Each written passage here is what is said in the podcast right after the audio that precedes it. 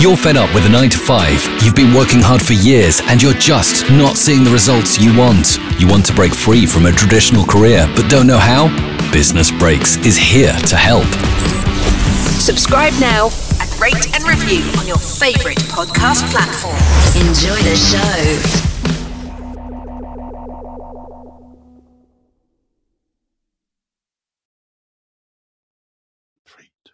Hello, everyone. Today on the Business Breaks podcast, I'm thrilled to welcome Adam Shilton, a visionary thought leader who's leveraging A I to transform the finance function. Now, Adam is the founder at Tech for Finance, as well as a senior business consultant for Think. He possesses a unique blend of talents from being a, musu- um, a musician, A I enthusiast, as well as a growing influencer on LinkedIn and in the podcasting world. Now, his journey from music to mastering A I in finance showcases a rare combination of creativity and technical acumen. As a LinkedIn luminary, Adam shares his insights, engaging a wide audience with his innovative approaches to A I in finance. His podcast echoes this expertise, making complex concepts accessible and exciting. So join us to discover how Adam harmonizes his musical background with cutting-edge A I to strike a chord in the finance function. Adam, welcome to Business Breaks. What an amazing intro. No, fabulous. Strike a chord. Yeah, I'll give you some points for that. I thought it would be very subtle, but you picked up on it. No flies on you, mate. No, thanks so, so much. It's great to be here. Oh, pleasure. So, Adam, to start off with, can you share your journey with us from the world of music to the realm of finance and technology? And also, how has your musical background influenced your approach in the tech space? It's a really good question. And I remember a podcast that I had a while back with, with Anders, you know, Anders Lou Lindbergh. And he was one of the first to try and sort of tease out, you know, why music and then why finance, but but you didn't ask me how it has influenced, I guess, what I'm doing now. And I suppose there's there's two sides to it. So there's there's the community aspect of music, being with others, sharing ideas, and working together to, you know, build a piece of music or, or compose a piece of music. But then there's the more Te- technical aspect of it, because my degree's in music production, not music performance. Yeah, so so I am a performer. I, I play instruments. I enjoy doing that. I've played in bands in a previous life, but the bulk of my study was actually on the technical side of things in terms of mic setup, using systems like Logic and Pro Tools to do multi-track recordings, using all the gear, you know, sometimes going out to live venues and try and make sure that we get decent quality recording, even in really terrible sound environments. So there's quite a lot of variables that you've got to understand within music, not just from a production point of view, but also from recording and, and capturing. I've never really thought about it before, but producing a piece of music or recording a live show is a project, just the same as any other project. You've got to think of it in terms of structure, you've got to think of it in terms of order, and then you've got to think of it in terms of quality of output. And the first project that I ever did was with my first originals band. So I was in an Iron Maiden tribute band. That was my that was my first band uh, many years ago. Diehard metalhead, always will be. Um, so, so that was fun, but I didn't do any recording. It's just performing, right? But then I remember when I ended up sort of moving into sixth form, I ended up in a band called Rosewood, and it had sort of a, a female singer and then a couple of guitars doing sort of the dual guitar harmonies and all of that sort of stuff. And we had an absolute ball, you know, we played all over Cambridge, we did some competitions, and that was great. But I really wanted to record us. So with the, the help of my dad, I got... Uh, an Avid eleven rack. It's in the loft now because I've got two kids. I don't really get much time to record. But I thought I need to capture this as my gap year project. So I was working in a in a warehouse, actually machining warehouse widgets. And then in the evening, I was producing music. Yeah. And that was, I guess, my first passion project of putting something together from its component parts. And because I really enjoyed that, obviously that translated into moving into the music production side of things at university. But again, it was a whole new level. You know, the, the quality of the production that I managed to achieve, you know, on my own without really much guidance was nothing compared to what I could then achieve with the new kit that I had in the university studio, for example. But the projects became bigger. You know, I wasn't recording myself in a band that I knew. I was re- recording others, you know, which was difficult, you know, because if you're doing the recording and the production, you've got to get used to the personalities of the recording. You've got to understand what people do and don't like, you know, so, oh, you know, the, the drums are way too heavy in that mix. You need to, you need to pull it down and all that sort of stuff. So that took me from sort of quite an isolated, introverted approach to music production to actually producing as part of a group. But then moving away from, from music, my first job was in sales. I sold houses. So I went from, from uni producing music to then selling houses. But immediately sort of understood that I wasn't going to be selling houses forever in a day. And I got approached for an opportunity in, in tech, which was for a Microsoft partner at the time. And I thought, right, well, you know, music tech, like business tech, you know, mm-hmm. there, there's probably some some synergy there. So I moved in, you know, at first job called call in. And I worked for, for different companies selling different types of software. So I moved into sort of energy management, then construction management, and then even agritech. Worked for an agritech business for a while. Again, we won't get too much into the weeds there. But I suppose the theme throughout all of that was going from me in isolation to then, I guess, helping others with my expertise. Yeah. And when you think in terms of software, I mean, the software you use to produce music has buttons and a function and an output and all of that sort of stuff. And it's exactly the same to, to the buttons in an E R P system. The, the end goals are just the same. So as soon as you start thinking in terms of systems and frameworks, you've kind of got the hang of it, right? You know, I've always loved to demo software, you know, and that's that's what really came out when I started moving into the finance and software E R P space. You know, so I guess the elements of my music background that have supported that is the ability to engage with an audience and really understand what people want from a solution, whether the solution is a produced track or the solution is an E R P system, right?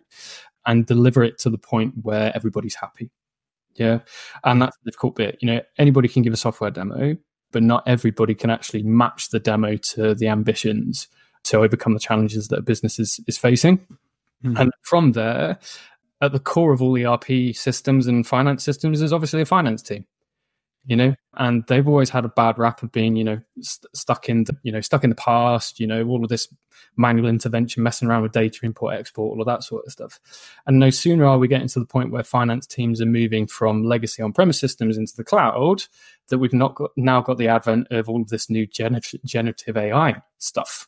You know, so the pace of change is really tricky at the moment because some businesses aren't even at the point of being able to automate their processes, let alone overlay A I on top of that, right? So yeah. The change that I've seen just in the few short years that I've been doing this, probably coming up to nine years now that I've been working in the tech space, has been, you know, absolutely ridiculous. But that's where the finance focus came from. Finance sat at the core of all of the software-related projects I'd ever been involved in. So that's when I decided, right, well, I'll continue to try and help. I'll start posting more content. I'll start a podcast because I've always listened to podcasts, love podcasts. So it's that itch that I needed to scratch.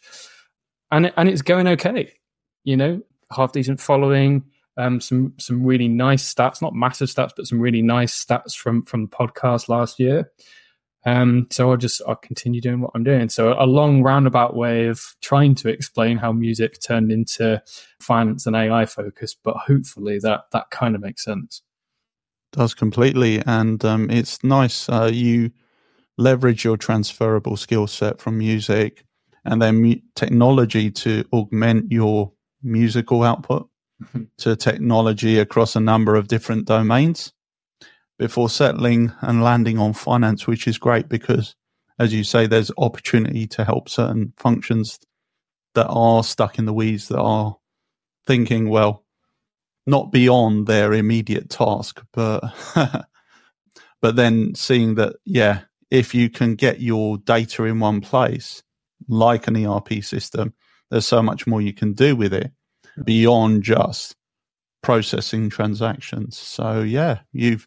Sounds like it's it's kind of been a nice, and these paths are never easy. There's a story underneath a story, but unfortunately we've only got about an hour. So, but yeah, it's it's really cool, and I can see how how your how your story has been one of adaptation, as well as orchestrating different teams, whether they're a band, I T deployment team, or even a finance team.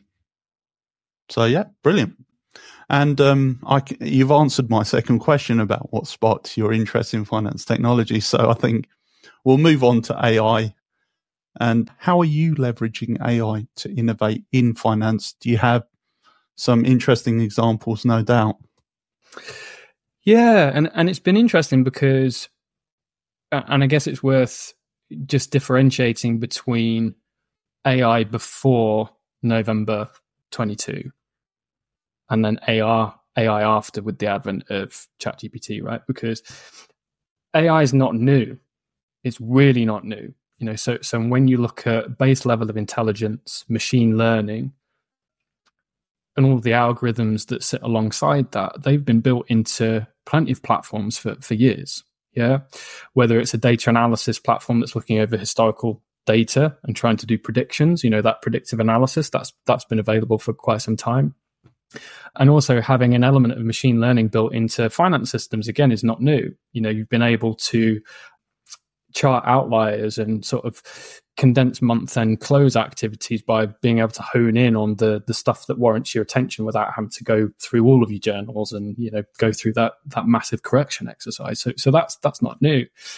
But what's new is the generative piece, that is the, the A I that doesn't just analyze past data and try and predict the future, or at least highlight the anomalies for correction, is its ability to generate something new. Yeah, hence the generative in, in generative A I. Now, the tricky bit with all of this is, is it new? Not really. You know, I had Glenn Hopper, who's somebody you need to follow, sort of a, an A I and finance visionary, a lot of inspiration for me, originally introduced by Paul Paul Barnast, who does uh, F P N A today. So th- those two have been very influential on, on me. But I remember when he came on the podcast, he always referred to at least the first wave of generative A I as predictive text. Yeah. So to use his analogy, you know, when you first got, you know, the the brick mobile phones, you know, and, and texting became more popular. And then, you know, everybody went mad because predictive text would finish a word for you. You know, that is kind of what generative A I is doing, but on a new level. Yeah. Because it's looking to the output that you are requesting and trying to predict what that is from the data that it's trained on, right? So it's essentially saying, from my training, more often than not, when somebody asks this or somebody wants this, then the output is this. Yeah. So that's, again, oversimplifying everything. Maybe not a good explanation, but, you know, one that I always use when I think about generative A I. And that's why I say, is it creating something new, or is it just producing something from its training model? And the answer is, it is just producing uh the highest probability output from its training model. But because it's speaking like a human, and with ChatGPT, because it, you know, it generates, it doesn't just appear, it generates, it gives that impression that you're actually talking to something that's intelligent, which it is. But it's not artificial general intelligence. We can get in that into that a little bit later if, if you want to. But nevertheless, it gives us a lot of power because we have a model that is trained on a vast amount of data that we cannot fit in our own heads, that we can use to produce stuff quicker than we've able been able to produce stuff quicker than we've able been able. Deary me, not enough coffee today, right? To produce stuff that we've never been able to produce as quickly before, even if our expertise is outside that. So it, everybody always goes straight to code, right? Oh, I'm not, I'm not a developer, but I can be a developer because A I is going to tell me how to code. Yes and no. But when you look at some of the, I guess, the, the use cases and the way that I'm using it at the moment is to get a better starting point faster. Yeah. So if I'm producing process documentation, for example, and I want a template, you know, I can just ask A I and it will produce a, a reasonable template that I can then tweak and make sure that it's fit for purpose. Yeah. Moving into to the finance space, historically, A I wasn't very good with numbers. yeah. you know, so and and um, it wasn't ever this bad, I don't think. But, you know, it was very much a case of it thinking that two plus two equals five. You know, it, the, the original versions were really good at just simple arithmetic before you had these platforms such as ChatGPT Pro that now have Python data analysis built into them so that they can do those calculations more correctly. But in terms of other use cases, obviously manipulating spreadsheets, understanding formulas, producing code to be able to do sales forecasting based on whatever algorithm you choose, you know, there, there's a lot there. But going back to your, your question about how I personally use it, it's for inspiration, it's to give me a quicker starting point, and it supplements my day-to-day work as almost like a virtual assistant. Yeah. So, so when I think of leverage now, um, there's only a few forms of leverage, obviously money, people, or technology. Yeah. Now, previously, you'd have to outsource, you know, data entry activities to a person. You still do if it's a complex data task or something like that. But more and more now with these new tools, you can start offloading some of your activity to A I. And that's why I see A I, at least for me personally right now, as more of a virtual assistant than something that's going to solve all of my problems for me. Don't know whether that answers your question. Yeah, yeah, it makes sense. And um, as you say, it's nothing new. We've had Siri for years now, and or even Alexa, right? Yeah. So those things are available. And even in terms of generative text, there was, um, was it Ask Jarvis? So mm-hmm. it was just prohibitively expensive mm. up until, yeah, ChatGPT came along and kind of changed the game by making it more democratized. So mm-hmm. people can set up free accounts and start playing around with it immediately. Mm-hmm. And before even considering to upgrade to the uh, to the uh, twenty dollars a month or whatever it is, plus which, V A T yeah, for which, us in the U K. Should. You're one hundred percent should. I'm not affiliated with OpenAI. I don't get a kickback for saying that. But the use cases for the paid versions of A I are exponentially mm-hmm. more than what you can do with the free tool. Yeah, makes sense. And yeah, I mean, it's all about A, democratization, and B, where where you've actually caught it and where I think it is going is that, you know, Microsoft call it a co-pilot, mm-hmm. and it is that co-pilot, it works with you as your digital assistant, and the technology is democratized. I saw, you've probably seen this on uh, Twitter, someone tweeted in February, and English is now a coding language. Mm-hmm. Was so, I yeah, yeah, yeah. So, but the thing that I will say is, and and I've been doing um, a bit of a comparison recently between different large language models. Um, so I'm now part of the A I Finance Club, Um, which was launched by uh, Nicolas Boucher, again, somebody you should definitely follow. He really started pushing the way for ChatGPT for finance. Mm. But now we've got a bit of a community whereby, you know, we release newsletters and we sort of share insights. And what I'm working on at the moment for a newsletter that's hopefully going to going to come up pretty soon is a comparison of these large language models. And I'll get a little bit into the weeds, and you can tell me off if I'm going too too deep. Go um, for it. But the one thing to start by saying is there's a difference between the platform that you use to talk to an A I and the actual large language model A I itself. So to start off with, if you look at ChatGPT, ChatGPT allows you to talk to two different models right now. Yeah, so the free version allows you to speak to the large language model G P T three point five, and the paid version allows you to speak to G P T four. Now, there's some other witchcraft that happens to allow you to do other stuff in the paid version. So I said previously, you've got that data analysis that can actually use Python code to actually generate documents. So you can generate a spreadsheet, you can generate a Word document, and all of that sort of stuff. But either way, you are interfacing with an A I through a platform, which is a chat interface. Yeah. So both of those models are optimized for chat. So when you type in a text or you upload a picture, if it's a multimodal version, as Bard with Gemini Pro is now, you're speaking to a version of a large language model. Now, there's loads. There are loads of large language models. It's just that OpenAI and ChatGPT has the lion's share of the market right now. Who knows where it's going to go? Microsoft provide a platform to access those same models. It's just optimized in a slightly different way, right? So Bing Chat uses the OpenAI large language models in the background, but it's optimized for web search. Yeah. Copilot, as you've mentioned, Dante, isn't available in the mainstream to everybody yet. Hopefully it will be soon. But large enterprises that are able to use Copilot are using a version that is optimized to help with Word documents, to help with Excel documents, to help with PowerPoint, you know, and all of those sorts of things. So you are chatting with models, but they are optimized for each use case. Now, moving away from OpenAI, you've got Anthropic, who now have Claude, and Claude two point one, which is the most advanced model with a massive token window, so you can understand really large documents if you want to upload those and query those. You've got um, the Llama models from Meta, the same guys as, as Facebook. They've got their own model. You've now got Mixtral, M I X T R A L, which is developed by a company called Mistral, M I S T R A L, just to make things really clear, a French company, but seen some impressive results from that. Um, and the platform that you can use to access those, you can use something like a Poe, P O E, dot com, you know, so you can create your own bots, but you can also talk to all sorts of different models. Bard, obviously, the Google platform, accesses the Gemini Pro model, used to be the Palm two model.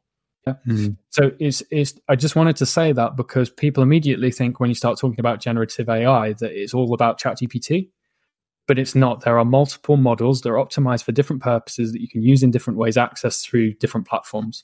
Yeah. ChatGPT yeah. is the easiest to access. Yeah. You can use Poe, you can use Hugging Chat, which is developed by Hugging Face. I'm sure you're familiar with, with Hugging Face, Dante. Uh, and then you've also got some new contenders as well. I think there's a, another one that's come out recently called Anakin dot A I or something like that. And again, you can you can use multiple models within the one platform. So you can immediately expand your access to A I for different use cases. So the newsletter is a comparison between all of those to see how they function with different types of tasks. So very simply, text generation and templates, moving on to more complex stuff like scenario planning, decision support, moving into Excel and formula troubleshooting, moving all the way into advanced coding for forecasting. So what we'll find is all of these models evolve is that I think we'll see more narrow use cases for these different language models. So it's not all going to be about ChatGPT. It's going to be, in the same as we pick different podcast platforms, as we pick different finance software, we will be picking the A Is that are most suitable for the functions that we want them to carry out. Yeah, that makes sense. And I guess for finance people who might not be on that journey yet, mm-hmm.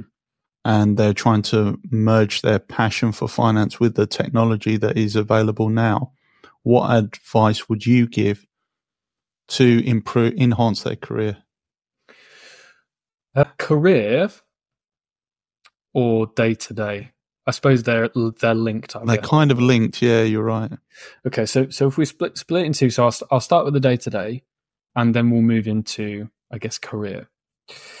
So day-to-day finance, you know, the, the challenges are repeat work, not being able to get insights from data quick enough, you know, having to generate complex presentations with a load of data that takes you ages to sift through, you know, all of that sort of stuff. So the more of that stuff that is boring and unuseful we can outsource to A I or automate, the better, right? Automation is not a new thing, you know, rep- robotic process automation, you know, a simple example like V B A scripts for, you know, working with spreadsheets, all that sort of stuff. That's, that's not new stuff, but obviously generative A I is. So in terms of day-to-day, if you are putting reports together, or if you are wanting to glean more insights from data, then generative A I can be a mechanism to speed up that process. I've mentioned on previous podcasts Notable, which is a Jupyter notebook similar to Google Colab that you can chain to ChatGPT, upload your data and start producing visualizations and all that sort of stuff. So there are lots of ways that finance can speed up their day-to-day by using A I in these different use cases. Just be careful though, because some businesses have policies at the moment around A I. Um, not all due to data protection. Some companies are just saying, look, you know, we just we don't want to use it because there's there's too many unknowns still. I guess what I'm saying there is, is ask permission, especially if you start using company data, which you shouldn't really be feeding into an A I anyway, unless it's behind a, a wall and you've got your own A I within your own tenant. Not many companies do. It's a challenge at the moment for, for many people is, you know, how do they get the A I behind their, their firewall, as it were? Um, so that's, that's some of the day-to-day stuff. But I'll pinch the recommendations that Nicolas gave me on the last podcast in terms of how to work out what to use and when. And it's a bit of a pain to do, but it's definitely worth it, is think about the tasks that you do on a day-to-day basis and map as many of them as you can. Yeah. So all of your month-end processes, all of the time you spend using Excel to produce reports and insights and all of that sort of stuff, and try and produce as much of a list as you can of the stuff that you do, and then try and work out what elements of that you think you can speed up. And maybe take a really simple example to, to begin with, right? You know, a simple example could be, right, well, I've got three spreadsheets that I always end up merging into one, but I've got to mess around with columns, I've got to split out the dates and all that sort of stuff. And it takes me, you know, maybe half an hour, forty-five minutes to do that. I could do without. It's not a massive amount of time, but it's still time that I've consumed, right? You know, and instead, right, well, upload to ChatGPT, you know, merge these three into one for me. You know, that's that's a very simple example of something that could take away thirty minutes worth of work. But once you start doing that, you'll then start to see some of the other things that you can start doing to, to claim back some of that time. But obviously that's from a time perspective. The insights piece is slightly different. Notable is one example, but it's probably too complicated to explain all of the different ways that you can use A I to produce better insights from data on this discussion. But then if we move into your question about how can they leverage it to advance their careers, it's a little bit more of a tricky question to answer. So I've had previous podcast guests that have said that a great way to advance your career is to seek out tech implementation projects, because if you can say, I've implemented this E R P system, or I've implemented this F P N A tool, or I've, in, I've in, implemented this analytics tool, You've that's another notch on your belt to say, look, I've done this, I understand the process, I've completed that project, it was a success. And that then potentially makes you more employable to the next company that may not have gone through that transformation yet. Yeah. So I guess that's one tech-specific means of you being able to advance your career. If you've done it with A I, so if you if you can say, I managed to have some sort of generative A I methodology built into our finance process, whereby X amount of our workflow was automated with generative A I, but we still had to do this manually because the technology wasn't there yet. Absolutely fine. You've then got another tick on against your name that says they're already using generative A I to start trying to automate or speed up processes within their department. Yeah. And then the third piece, and it's quite funny actually, the, the stats from my podcast for last year highlighted one episode that was loosely related to tech, but not really, how to create impact as a finance business partner. Second ever podcast with Christian Frantz Hansen at the, the Business Partnering Institute. Best performing episode of twenty twenty-three, even though it was released in twenty twenty-two, right? You know, obviously it's it's got extra points because it was one of the first episodes, but business partnering is one of those things that's never going to go away. Because as soon as you start mastering the tech, the next thing you then need to master is the emotional intelligence part of the role. You know, how can you build influence? You know, how how can I win hearts and minds? You know, all of that sort of stuff. Now, some of it comes with time, and it's difficult, especially if you're introverted. Yeah, and I consider myself a, a bit of introvert. It doesn't look like it, you know, because I when I get going, I do like to talk. But the reason I know I'm an introvert, and I use, I think it was the party analysis on the Tim Ferriss podcast from, from, from ages ago, is that extroverts at a party are energized. Yeah, they speak to everybody. You know, they don't ever want to leave the party. You know, they'll keep going till three, three, uh, two, three a m in the in the morning. Whereas an introvert might be happy going to a party, but they find it fatiguing. Yeah, so they might enjoy the conversations, but when it comes to midnight, they might be absolutely exhausted. And I fall into that category, right? So there's no reason why you can't build extroversion into your skill set. It might just be that you've got a limited window to be able to be an extrovert, so p- pick battles wisely, right?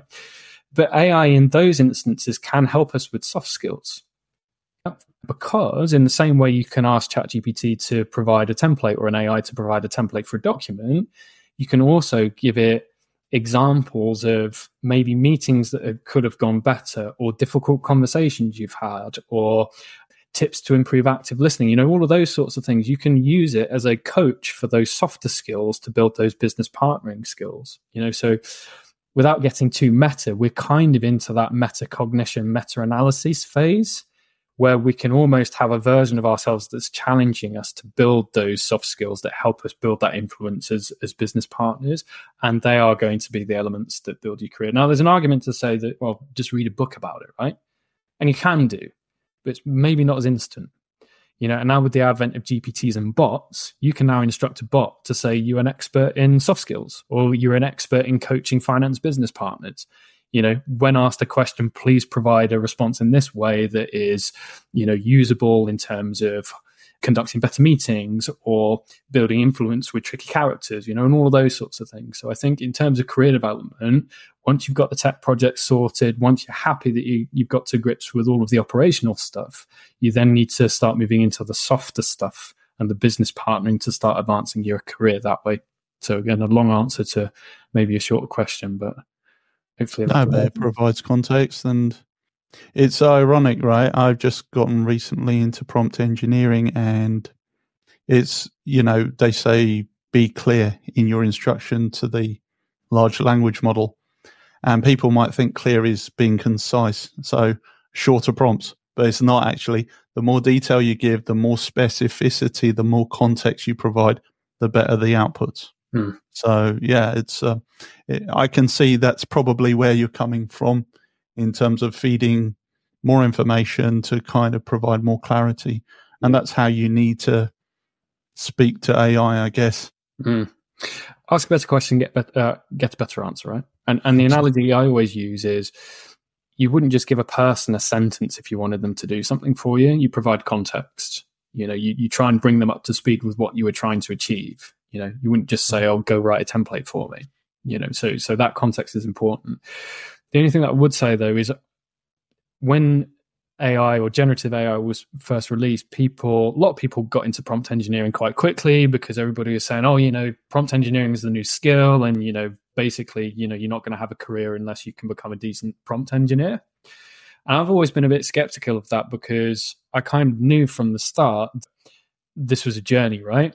You know, and to have to give an A I context, you know, about what you were trying to achieve every time you entered a prompt is just a completely unworkable way of carrying out your day-to-day, because I don't want to have to give a massive prompt every time I want an instruction to be carried out. So the first way that that was made easier was with the custom instructions that OpenAI released. I don't know whether you've played with them, but if you go into the settings, you can enter a custom instruction. You can say, what do you want the A I to know about you and how do you want it to respond? And that's that base level of providing context so that you don't have to give a paragraph for where you're coming from and where you want to go. I think we're going to see an evolution of that to the point where we're not giving context anymore. We're instead giving outcomes. So we're now moving into the category of agents, whereby you can mm-hmm. give just an end result and then they can prompt themselves. We're still a way off with that. You know, Agent G P T was the first iteration, but it was buggy, got confused, and there's not been much progress since, unfortunately. But coming back to what you're saying there about clarity of prompt, yes, that's very important, but not to the point where you've got an A four page worth of mega prompt, because we've still got to remember that these models still only have a limited window for how much information they can process at one time. Now they're getting better, and the windows for how much information they can understand are better. So I'll use an example. Claude two point one, which is now only available in the paid version of Claude, it's one that I've been weighing against the other large language models on the basis that if it's got a really big token window, it must be able to understand really complex prompts better than the equivalent language model with a shorter token window. Mm-hmm. But it's not the case. You know, Claude two point one, and again, nothing against Anthropic, but for the use cases that I've experimented with, is actually one of the worst performers, even though the token window is so much larger. Now, I don't know why that is, but the responses are still really poor. So my recommendation is, yes, build your prompt, you know, as, as big as you want it to be, but then maybe chunk it up. And I, and I did a LinkedIn post about this, right? And and, I, and I'll use an example. So if I just get up my notes from this comparison that I've been doing, I'm not, not going to share my screen, but I'll just give you the, the three parts of a prompt that I've been using to test, you know, the um, the forecasting piece, you know, so producing mm. Python code. So it's split into three, four parts actually, because I want it to give me support as somebody who doesn't know code Yeah, so the first part of the prompt is act as a Python coder who works closely with finance teams. I'm starting from scratch using Google, uh, Google Colab, but I'm a novice, so please provide easy to understand instructions. And then the end of that first prompt is please confirm that you understand these instructions. And then immediately you've got that context embedded. And the response that you should get is hopefully, yes, I understand the instructions. What do you want me to do next? The second part is then giving an example of the data and then saying generate the code as well as a simple visualization. Yeah. So it's mm. the, the example data, not all of it for data security reasons. We don't want to actually give it our data, but we can give it the format. Yeah. Because once it knows the format, it can then generate the code that we can use with a much larger data set that isn't anonymized that we can then put in Google Colab. So that's the second part of the prompt. The, the, the third part is I want the visualization, the visualization to show the forecast in orange. And then the fourth part of the prompt is I want to download the forecast in Excel. Yeah, if we'd asked mm. all of those component elements as one prompt, you're increasing the chances of the language model getting confused and not knowing what to prioritize. Yeah, and, I, and I've found this when I've been experimenting with creating G P Ts, you know, the bots with certain purposes. Mm. So one example um, that I tried to do is taking transcribed notes from a from a recording and then having the A I pull out the tasks, the content ideas, certain parts of a newsletter that I dictated. So within that one bot, I was basically giving it three different instructions. And the output that I got from it was very, very poor because it was it was getting confused, right? Well, am I am I pulling out tasks? Yeah. Uh, am I generating content ideas? Do you see what I mean? So you can very quickly mm. trip up these models if you're trying to engineer multiple outcomes into a single prompt. So chunk it up, simplify it, and try and actually have a conversation with it as opposed to trying to get it right first time. Makes sense. Yeah, and you know, that's the element of supervisation through the process and overseeing the quality without committing too much up front mm-hmm. and expecting that one shot to give you hit the target first time. Yeah, because otherwise you'll get into the rabbit hole that I've got down to loads of times, whereby you're trying to re-engineer that first prompt. And I'm, I'm sure you found it as well, right?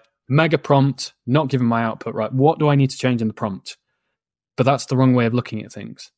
The right way to look at things is, right, well, I know what output I want to create. How can I shorten this and chunk it up into different stages of a conversation in the same way that I'd have different stages of conversation with a human to produce better outputs? Yeah, that makes sense. I think you... And I've done it. I've tried to do something with a book summary mm-hmm. to create something, and it didn't, needless to say, the result was mindless verbiage, uh, which is not what I was aiming for, unfortunately. What but it was good. For? What? What were you aiming for? I was looking to take some insights from a P D F and turn it into a playbook. So effectively some form of strategy document, but it didn't really, I, I couldn't, I couldn't produce something that was usable, at least not without just redoing it all myself. Mm. And that's, and, and it's exactly the same before A I existed. You know, people trying to automate processes would have been quicker if they'd not tried to automate it. Yeah. but the, but the document analysis, and sorry to cut across you, is still a really tricky category, because the difficulty we have at the moment is large language models, they don't see text in the same way as we do. Well, don't really see it at all unless you're using a multimodal model like a like a Bard or a ChatGPT Pro. But they won't see things in order. So I remember when I was first playing around with document recognition, and I was testing a long P D F by asking the model, tell me what the last line of this P D F is. It couldn't do it because it didn't understand the order. Yeah. So what the model will try and do is it will try and take your prompt and it will try and pick out almost randomly the areas of the document that are most relevant to the prompt. Yeah. But therein lies the difficulty, because you do end up with something that's unstructured.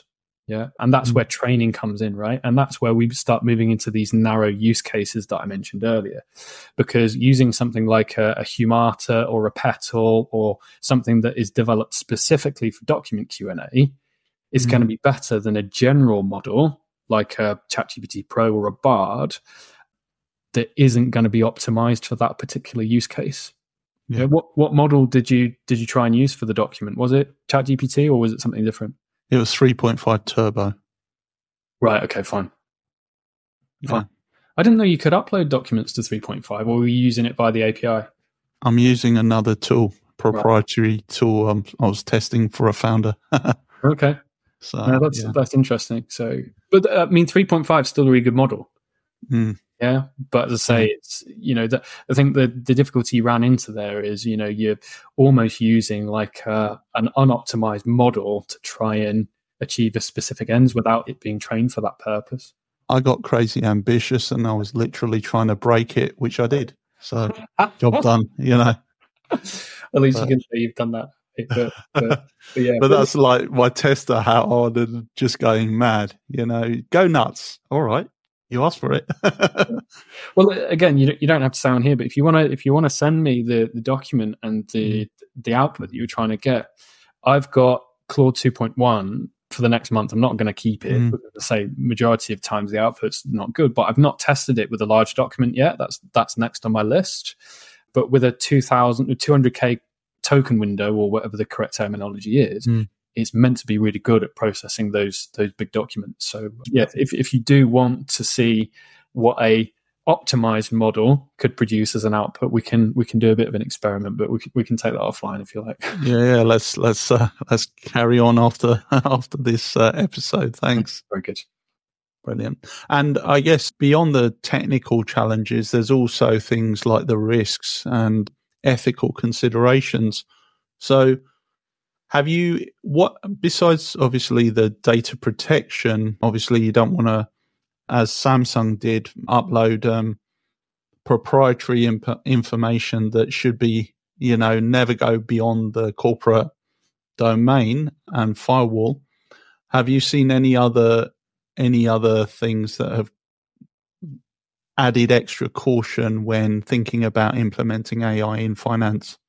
And besides, obviously, not loading public or P I I into ChatGPT, how do you think companies should address these when considering their implementation strategy?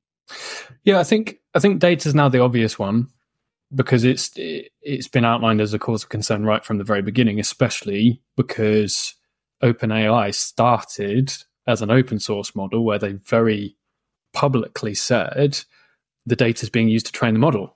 So, of course, mm. everybody's saying, oh, we don't want our data used to, to train the model.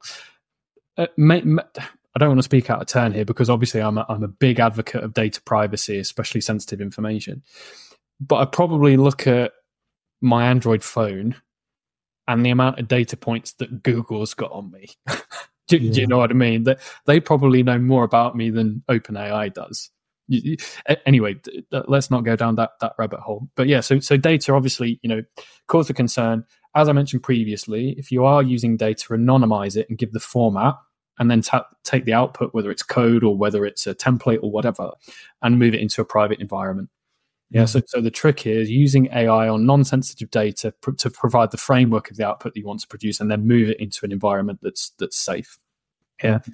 So Christian Martinez, who I always talk about, absolutely amazing finance automation manager at Kraft Heinz. He was one of the first to say, just use something like Google Colab, grab the code that the A I has produced for you, and then run it there, as opposed to actually getting the A I to run the code and having to use your data, you know, because you can protect your data within Go- Google Colab that's separate to the A I platform. So, so that's one consideration there. I think everybody got really excited when OpenAI produced ChatGPT Enterprise. Mm. Because that is the private version of the platform that you can actually have within your own tenant. So it's not on a public platform shared by others. That's, that's your own version of it. Mm. I've, I've never figured out what the price of it is, but it's similar to, it's probably similar to the Microsoft Copilot, whereby at the moment you can probably only have it if you've got X amount of thousands of seats. You know, so so I don't think that's yet accessible to smaller businesses. So we're just going to have to keep making sure that we're diligent with it, with our data up until the point where the price point for these private platforms becomes more digestible.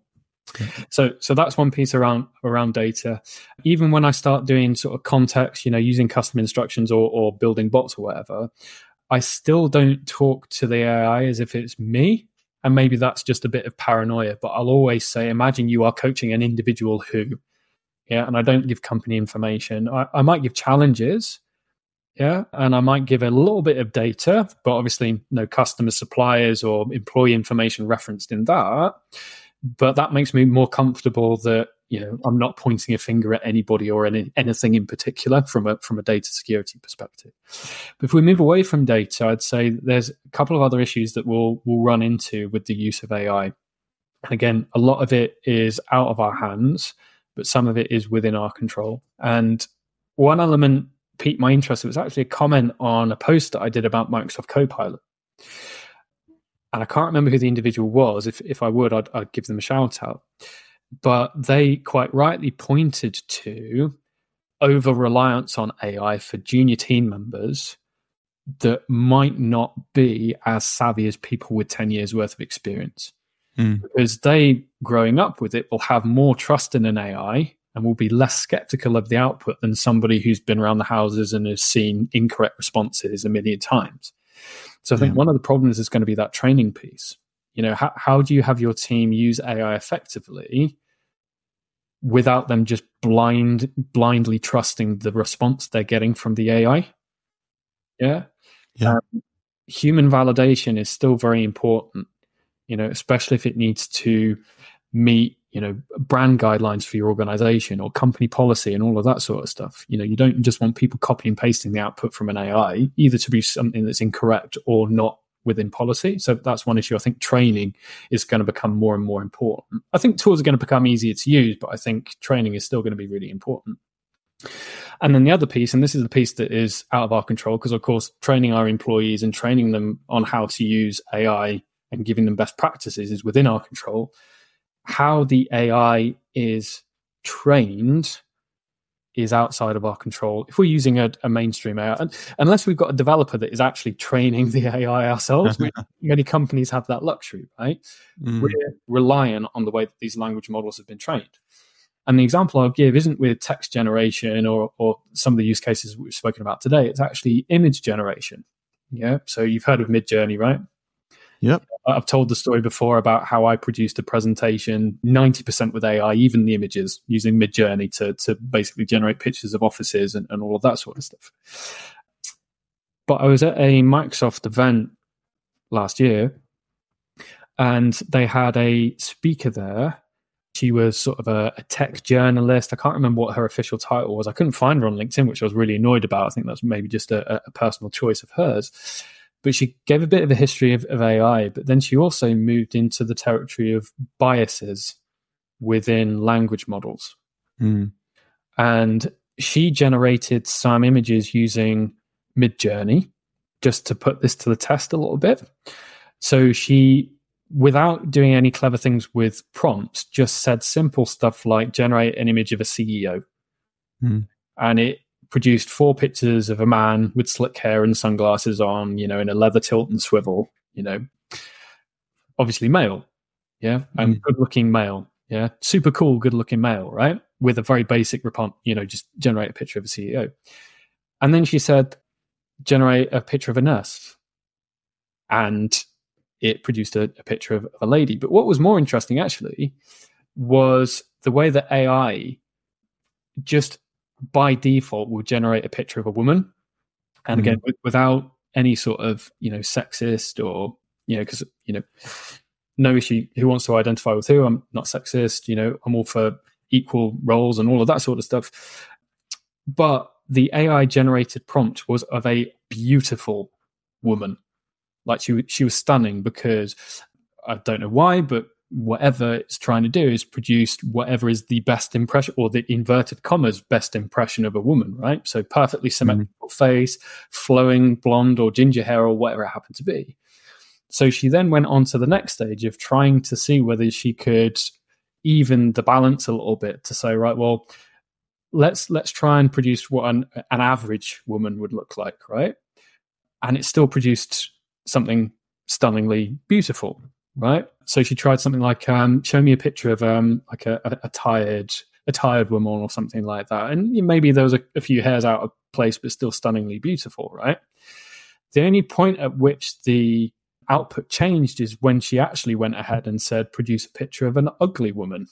Mm-hmm. And it produced gargoyles, like the sort of images that you'd seen from a horror film. Like they, they didn't even really look human, but they all looked incredibly old. Right. so so there, there was no middle yeah. ground. Yeah. Either you had an A I producing a, a stunningly beautiful woman or something from a horror show. But it was also interesting that it attributed ugly to old. So, mm. so and, and it's a long, long way of saying that there are obviously inherent biases in the way that these A Is produce results. But that all comes down to the way that they're trained. Because, again, taking any sort of sexist or, you know, I'm not, I'm not going to labor the point, right? But if you looked over all of the data from the past, you know, you would probably see a trend that in the majority of instances, a nurse is a woman. Yeah, it's not the case anymore, but historically, if you look at all of the data, there's probably more data to, to suggest that a nurse is a woman than a nurse is a man, right? But that comes down to the training. Yeah, because all the A I is doing is saying my data shows that when somebody asks me this, I'm giving this output, coming back to that predicted test, the text thing. Yeah. Mm-hmm. Have you ever seen the film um, Meet the Fockers?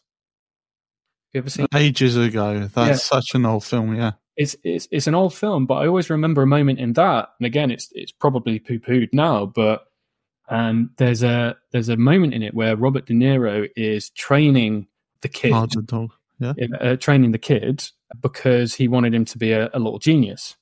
Mm. Um, and he had all of these prompt cards, you know, to get him to do sign language and all of that sort of stuff. And anyway, Gaylord Fokker, which is obviously a very clever play on words, um, is a male nurse in it. And he gets a bit of gyp for it. But he walks into the room when Robert De Niro is training, training the, the toddler. And he says to the toddler, oh, um, you remember Greg? He's what we discussed, right? And he held up a card of a nurse, which was a lady nurse on a card. And the kid laughed because he was a male. Mm. Yeah. And and it's just an, it's another example of those stereotypes being built into historic data. So I think as much as we can argue against all of the biases and all of the way that, you know, these A Is produce their output, but we've got to look at the training and say, right, well, actually, if we're training them on data that is biased, it's not necessarily the A I that's biased, it's the data that they've been trained with. And that's why I say it's out of our control, you know, mm-hmm. because if we are trying to be elaborate with our prompts to try and produce an unbiased result, you know, we are late, we're trying to we're trying to correct a bias, and we shouldn't be having to do that. You know, we shouldn't mm. have to be saying stuff like, oh, you know, produce me an image of an average looking woman. You see what I mean? We should be able to mm. just prompt to say, produce me a picture of a woman, and there should be variances there, you know, big, small, you know, all, all, all of these sorts of things. And I don't know where that's going to go, you know, mm. and it comes back to that training piece as well, because somebody with ten years of experience in finance is going to know whether a biased answer is given about a certain, well, I can't think of an example, but you know what I mean? Whereas yeah. somebody younger that doesn't have that experience isn't going to necessarily spot when something is, you know, weighted in one direction over the other. So I think that's going to be mm. the other challenge. But sorry, it's a, it's a really long answer, but one that's worth sharing, I think. Absolutely. And uh, it, it's very thought-provoking. Mm. Seriously, you should, if you haven't already, I would definitely suggest maybe putting that online, which comes segues nicely into my next question about your LinkedIn growth and podcasting growth, which has been really impressive, my friend. Thank you. So your, I really liked your last post, which said you grew your podcasting audience by, was it nine hundred ninety-nine percent? Yeah. That is impressive, I must admit. And also, you've been growing your audience steadily on LinkedIn, but at a very good rate. And mm-hmm. I guess as a growing influencer on those platforms, what strategies have you used to engage and educate your audience about A I and finance? So thank you for the compliments. So just uh, on the podcast, and I said it in the post, nine hundred ninety-nine percent was a bit skewed because technically last year was the first full year that I've been doing the, the podcast, right? I, I think the first episode was released something like June twenty twenty-two or something like that. So I only had six months in twenty twenty-two and then twelve months in twenty twenty-three. So the, the figures were going to be bigger. Plus, when you're starting from a follower and you get to five hundred followers, and of course the numbers are going to be big, right? So the more useful metrics for me on that were number of minutes produced, for example. So the number of recorded minutes increased five hundred percent. Mm-hmm. Yeah. So that is a metric that will be more useful going into next year in terms of how many guests have I managed to, to bring on, what's the quality of the conversation been, how long is the conversation gone on for. So so I think the stats in twenty twenty-four will be more useful this year than than last year's stats. So so I just I just wanted to to say that. But I think from a from a podcasting angle, as I mentioned previously, it was to scratch my own itch and say, right, well, I've still so much to learn. And the best way that you can learn is from people that know more than than you do. And everybody knows more than you do in one area.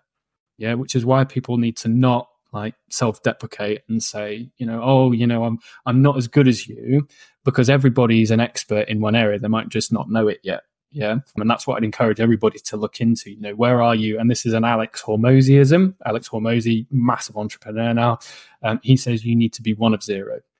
Yeah. So what's what's the one thing that you have that nobody else does? What's the one thing that you can talk about that nobody else can? And if you can't do that, what's the one thing that you can talk about better than somebody else? You know, so so so thinking in those terms. But it ties to a question about building that and producing content that strikes a chord with the people that I work with every day.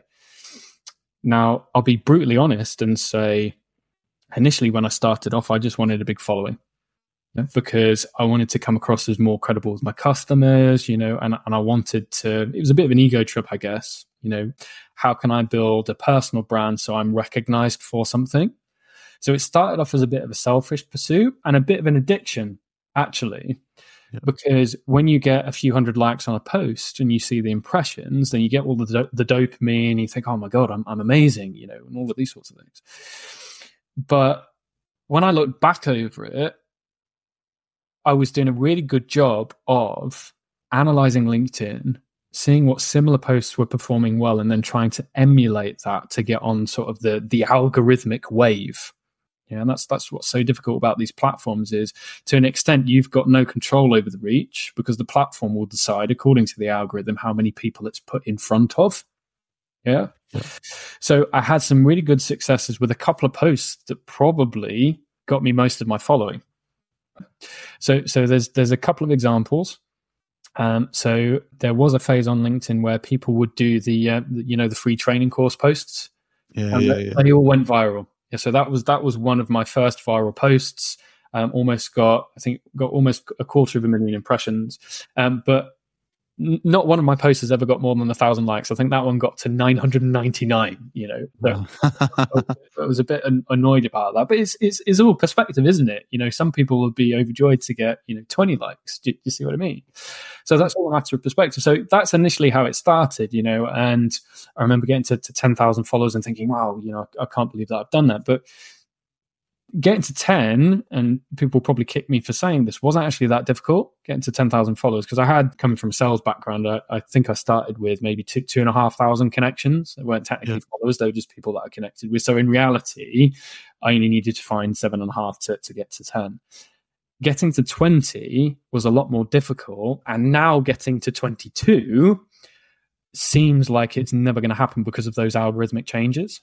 Mm. And also because I've decided that I want to produce less content that serves an algorithm, and I want to produce more content that's useful.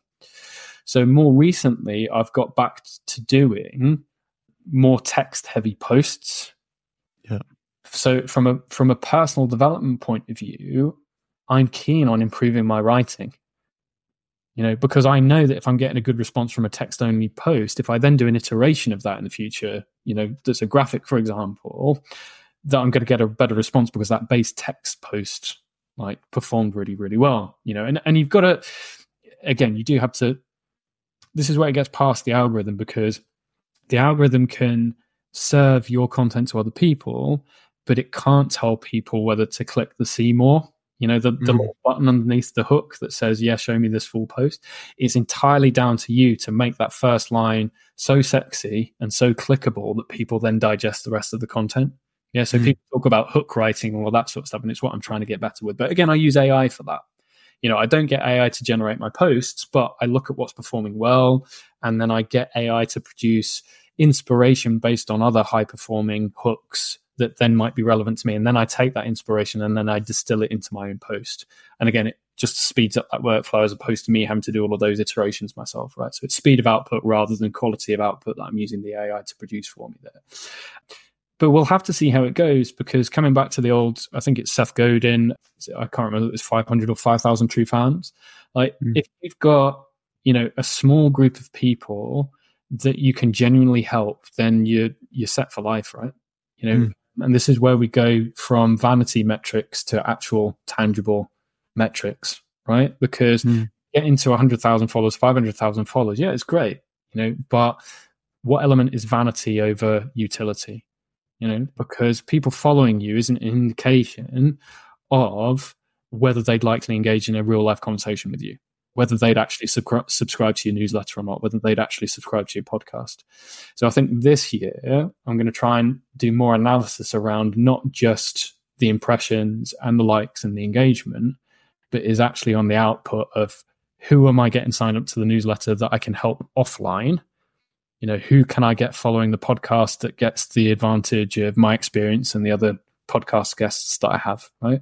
Mm. And that post that you mentioned about the Spotify stats, that's a good example, because it's not got a huge amount of impressions. I mean, I think looking at this morning, it was about seven and a half thousand, which again, compared to, to some, that's a lot of impressions, right?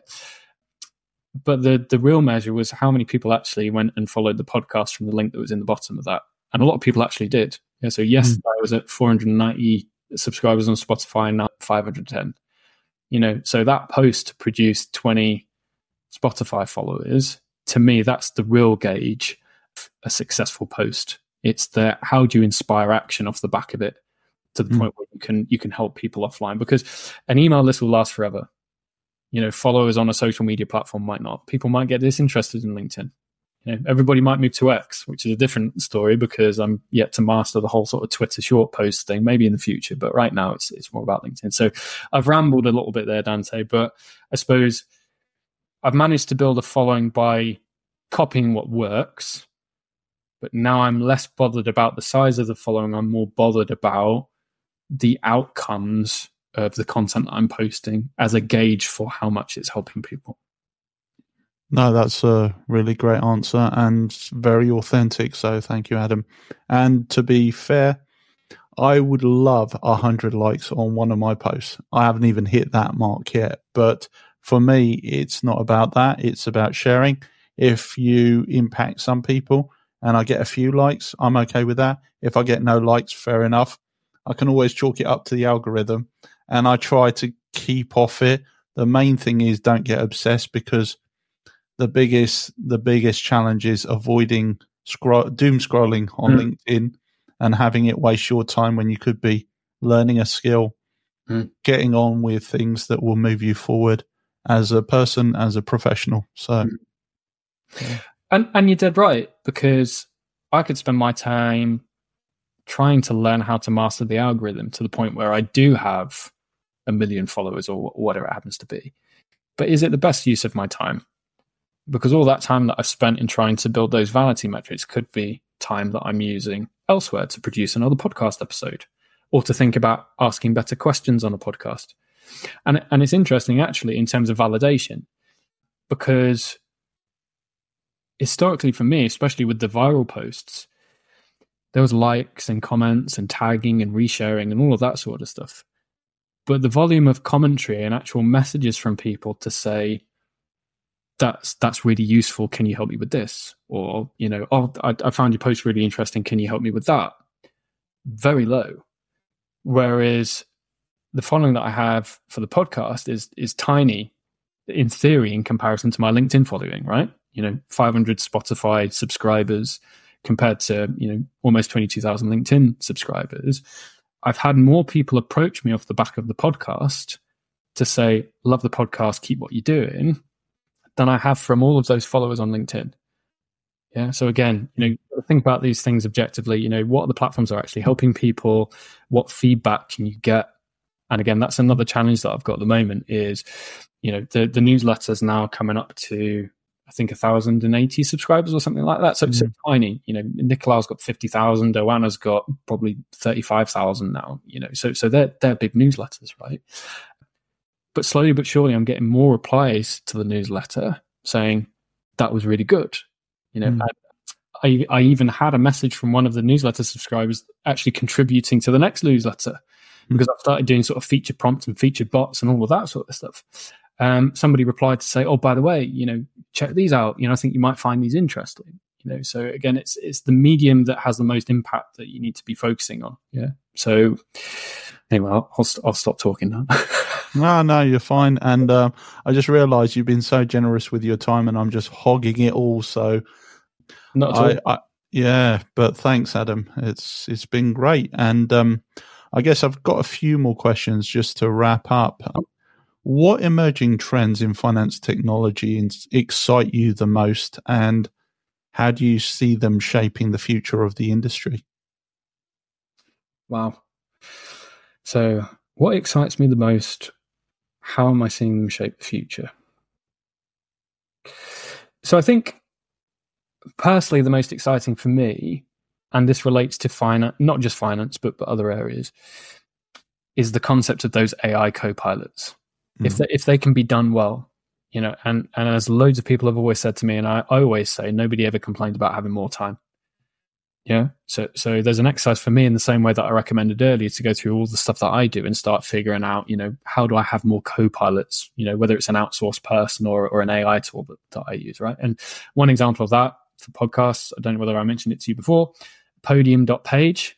That is an A I that's optimized for podcasts. It'll do transcript, but then they've got Podium G P T now that you can use to generate U R Ls of tech that's mentioned, you know, and all of that sort of stuff. So that's that's a fit for purpose, you know, that I'm quite excited about because it saves me hours of having to generate show notes and transcripts, you know. So so that that's one example. But I guess in the finance space, you know, when Copilot's finally released to smaller companies, that's exciting because you'll have an assistant alongside all of the documentation that you produce every day, whether it's Word, PowerPoint, Excel.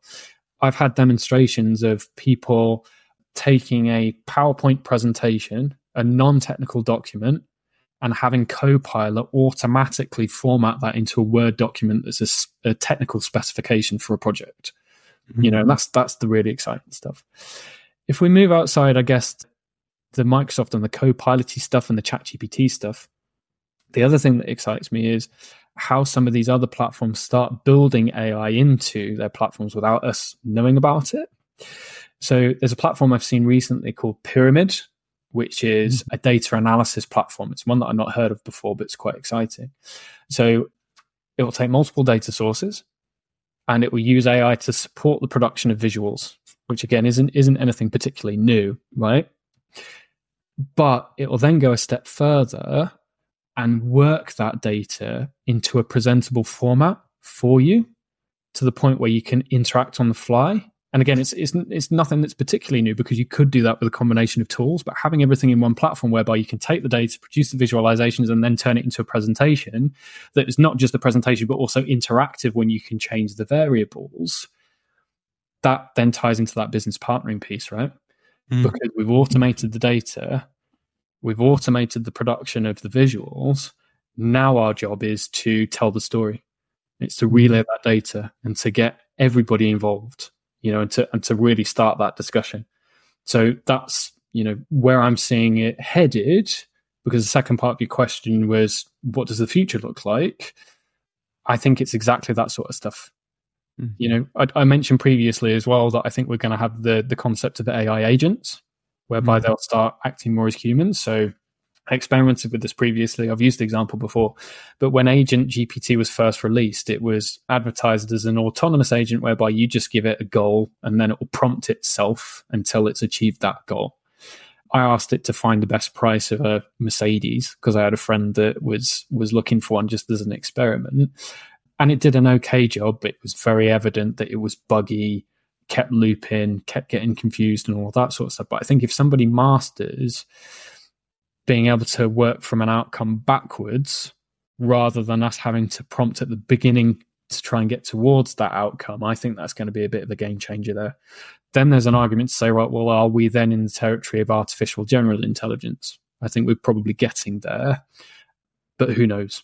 Yeah, so so short term, I think some of the tools that I mentioned there, augmenting what you do on a day-to-day basis so that you can start shifting your value towards more of that building influence and winning hearts and minds. But then I think in the future, it will get to the point where A I start acting like people that you would outsource. Brilliant. And do you have a personal mantra or philosophy that guides your professional decisions and innovations? Decisions and innovations. I don't think that I've ever thought in terms of mantras. The, the one that I'm trying to, so this isn't one that I've committed to heart yet, but one that I'm trying to live more by is the concept of leverage. Mm. Archimedes, right? You know, give give mm. me a lever long enough on a platform and I can I can move the earth. Yeah. yeah. But I'm trying to work a, a mantra that says always try and find the highest leverage activity. Mm-hmm. And, and I'm not there yet. Technology is leverage, you know. So I mentioned stuff like like Podium, those narrow use cases. You know, Chat G P T. Just even mm-hmm. if, if using it for general purposes, that's that's leverage. But how can I take that to the next level? And it comes back mm-hmm. to what I was saying previously. You know, leverage comes in the form of technology, people, or money. I'm, I'm not a millionaire, right? You know, I've still got a day job. You know. Yeah. You know, and some of these advanced tools and some of your ability to outsource work, money is a prerequisite, mm. but you've got to start somewhere, right? So, so I do work with an outsourced individual via Upwork, which you've probably mm. probably heard of, right? Freelancing yeah. platform. So he's helped me start historically with data inputs, you know, helping draft newsletters and, and all that sort of stuff, you know. So that that's kind of level one if we think of it in terms of a game.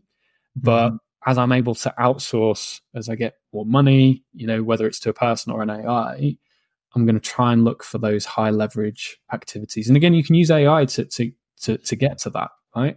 You know, from all my tasks, which is the highest leverage activities that's going to get the majority of my output? It ties to eighty twenty, right? You know, mm-hmm. like it's, it's exactly the same premise. Um, a, another really good book, um, The One Thing, can't remember the orders, the authors. But what is the one thing that you can do that makes everything else easier or irrelevant? Mm. Yeah, and it all comes down to, to leverage, right? What's what's the lead domino? So I'm going to try and think more in those terms, whether it's at work in terms of, you know, reporting that I do with the team and all that sort of stuff. What's the highest leverage activity that I can do to make sure that we're making the best possible decisions? And then when it comes to stuff like, you know, podcasting and newsletters, you know, what is the best title format to increase newsletter open rates as much as possible? Yeah. Um, what is the highest leverage LinkedIn hook that's going to give the most mm-hmm. newsletter subscribers or podcast followers, you know, and, and all of that sort of stuff. So I'm going to try and think more in those terms.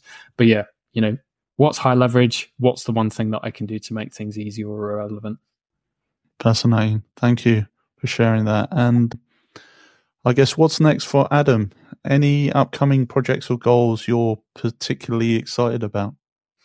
Uh, I get excited about a lot of stuff, you know, and, and this, this is maybe where I struggle a little bit because it's very easy being an introvert just to keep myself to myself and experiment, you know, and delve into all of these tools and do all of this sort of stuff. I think next for me is actually realizing it and making it more useful. So I mentioned the, the A I Finance Club previously. Mm-hmm. So that's a, a little project that I guess goes hand in hand with my own newsletter, but it's more community focused rather than my, my own following. That's, that's something that I'm working on at the moment, but you know, time, time is the biggest limitation at the, at the moment, you know. When you've got a lot of plates to spin, you've got to pick your battles, you know. Mm. So I think for me, consistency and focusing on, I guess, quality over quantity is probably something that is next for me in twenty twenty-four. Brilliant. And it's all been high quality from what I've seen. But as you say, the leverage will probably be the game changer for you next year. So yeah, um, absolutely. You know, if, if I can focus on the twenty percent of stuff that produces the best results, then it's just, how does that scale, right? Mm-hmm. You know, and then the, there's two decisions to make, right? You know, either you, spe- you spend less time, you get the same output, yeah, or mm-hmm. you increase your level of activity and then produce exponentially better results. Mm-hmm. Yeah? Mm-hmm. But it's, it's always a balancing act, right? Because, yeah. you know, with, with two kids, you know, a day job, you know, all, all of that sort of stuff. You know, it's, you know, the question is, where where do you spend your time? And, you know, you mm-hmm. don't get your time back, do you? So there's yeah. lots of questions, often more questions than answers, but hey-ho.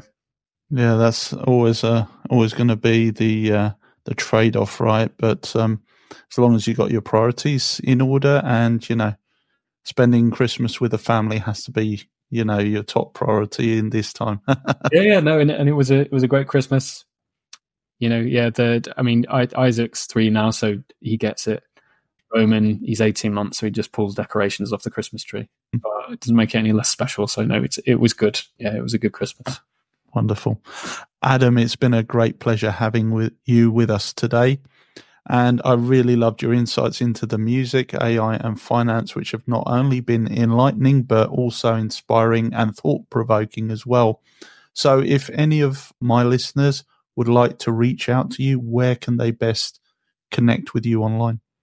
So LinkedIn is is the best place. Um, just search Adam Shilton, S H I L T O N. I think um, the official handle is Adam Shilton Tech, T E C H. So I think it's LinkedIn forward slash in forward slash Adam Shilton Tech if you want the full U R L, but you should just be able to search me. There is another Adam Shilton who I think works for, I can't remember, I think he works for design in Starbucks or something like that. So mm-hmm. it's not it's not that Adam Shilton, it's the other Adam Shilton. Mm-hmm. And then the website, so w w w dot tech for finance dot com. It's, it's only a card, single page. It directs to the newsletter site, which is newsletter dot tech for finance dot com. So subscribe there. And as I mentioned previously, you know, you can you can reply to the newsletter or you can you can email me. No issues there. So that's where to find me.